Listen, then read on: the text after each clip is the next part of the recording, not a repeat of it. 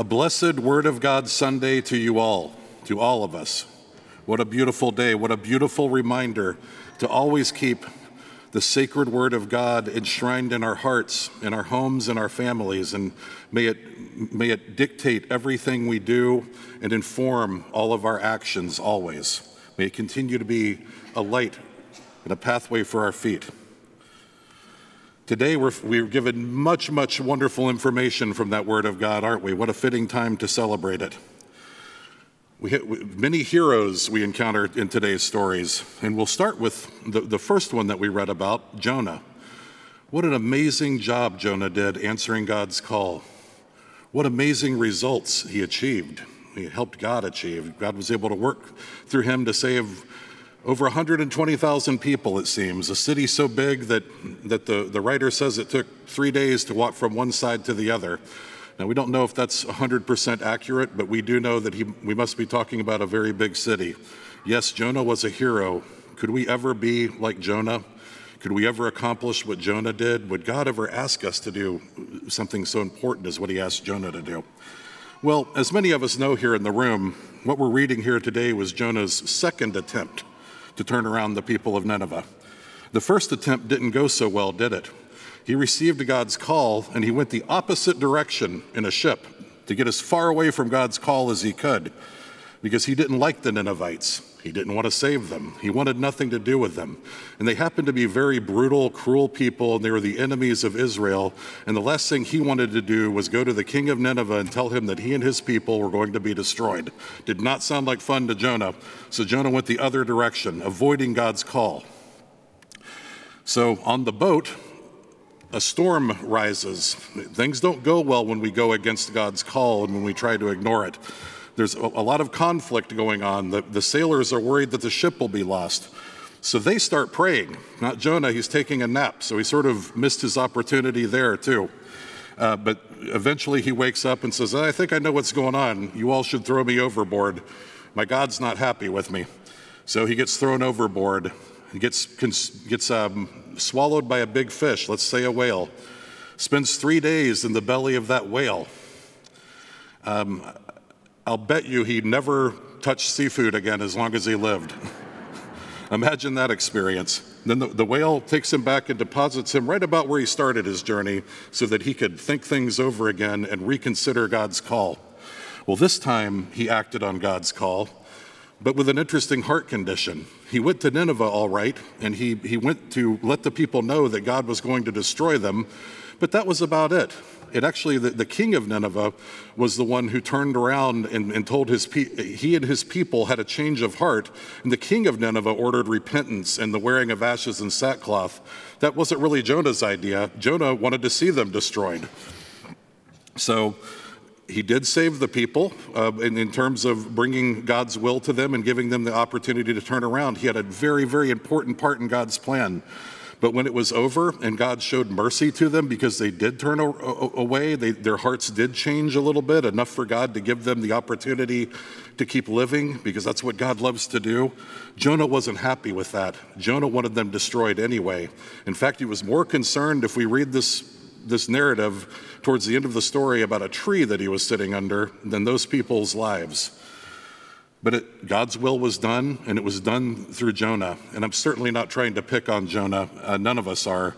Jonah was a wonderful example. But the point is, if Jonah can do it, we can do it.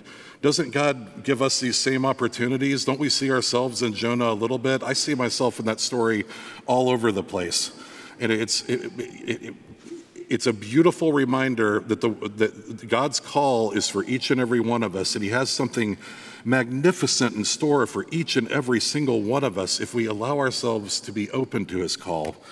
And a great example of being open to the call was, was the future apostles that we read about in the gospel today.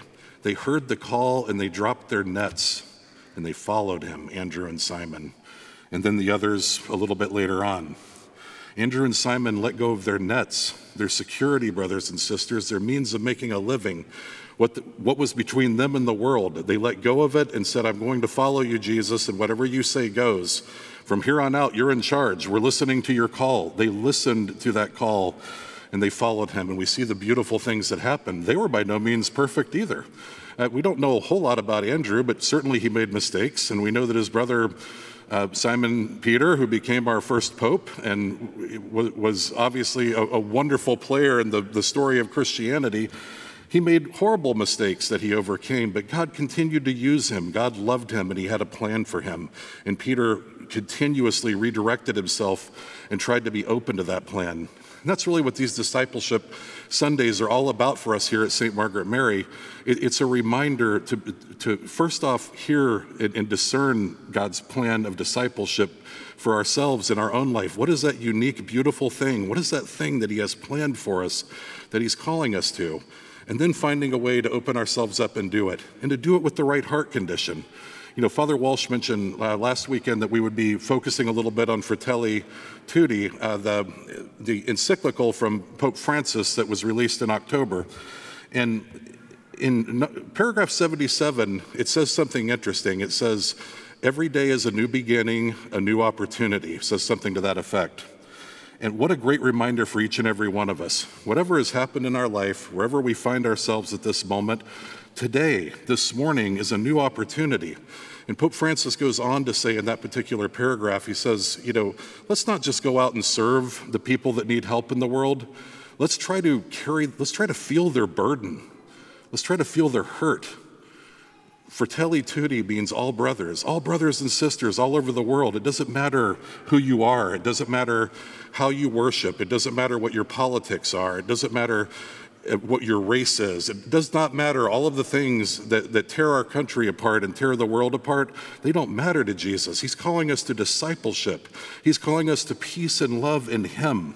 This is the invitation. This is the invitation that our Pope wants us to follow, to rise above all the things that are going on in the world. This is certainly the focus here at St. Margaret Mary to focus on discipleship and, and see where, where do we come into this picture and how do we approach it. it. in, in that encyclical, Pope Francis goes on and mentions the Good Samaritan. Now, here's a parable, but a beautiful example of, of a true servant of God he goes and ministers to his enemy with, with absolutely nothing to gain for himself. He, he lays it all out on the table. He pours himself out with, with absolutely not thinking anything good can come of it. But something good did come of it. Peace came of it. And he became a better person for doing it, and he could feel good about doing it. Just like we can feel good about answering our call to discipleship, even if it takes us to the most challenging of places and the most challenging of relationships that we can possibly imagine. These are the beautiful things to remember. And I'll close by saying, you know, something else that sort of dawned on me while I was thinking about this was for all of us that have little children or have had little children, how many of us have ever invited one of our young children to do a project with us? Any? Nobody? You, you all are smart. no, no, so we all have at one time or another, have we not? We've invited them into a situation where perhaps they're helping us in the yard or helping us in the kitchen. And what a beautiful event that is. Did we do it because it would make the job easier for ourselves? Not necessarily. Not necessarily at that point in time. And, and, and maybe the job would go faster. Not necessarily. But you know, like a like a loving parent that sees what's good for his child, God invites us into these situations. He didn't need Jonah to save Nineveh. He could have gone a whole different direction with that whole process. Jonah needed God to need Jonah. Imagine what Jonah found out about himself and all of that winning and losing in that story and all the different directions, all the things he went through. Imagine the person he came out as on the other side. This is the opportunity that we have. We're being called to go out and save our brothers and sisters and work in discipleship to Jesus Christ. But we're going to find, brothers and sisters, every time we accept that challenge and we take it deep into our heart and we act on it with the, with the, the right reasons in mind, like that Good Samaritan, we're going to find that we will not only be saving our brothers and sisters, but certainly ourselves as well. Amen.